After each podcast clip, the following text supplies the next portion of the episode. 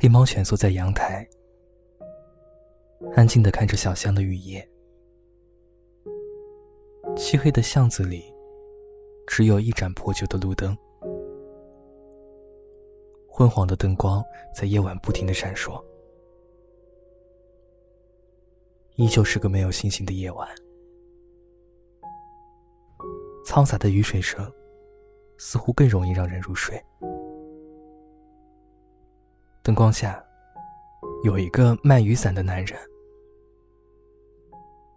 雨水敲打在他身上，发出打在皮革上独有的声音。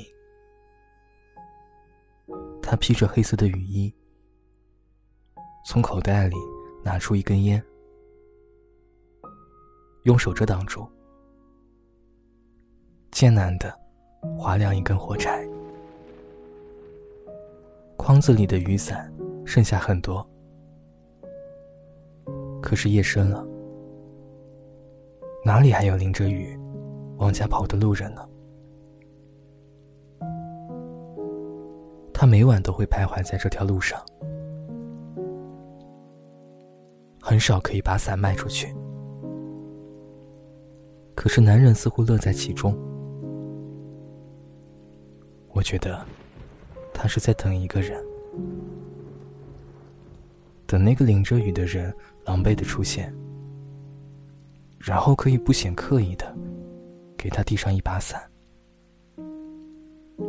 或许不收钱，或许送到他手里，然后转身离开。黑猫伸了个懒腰，像是早就习惯了江南湿润雨季里斑驳的夜晚。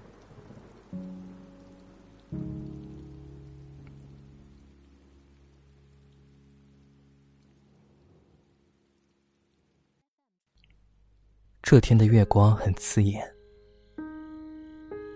偶尔有几片黑云，捎带着遮住苍白的光线。月光照进窗台，洒在黑猫的身上。它翻了个身，慵懒的潜伏在月色里。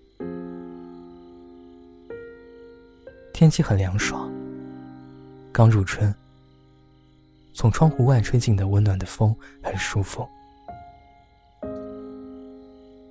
纱质的窗帘摇摆着，让初春的夜晚。更加安静了。那个男人今天没有穿雨衣。他抬起头，看看月亮，笑了笑，然后拎起一箩筐的伞，转身向巷子尽头走去，最后消失在了月光下。真好，今天不会下雨了，即使是在雨水很多的江南。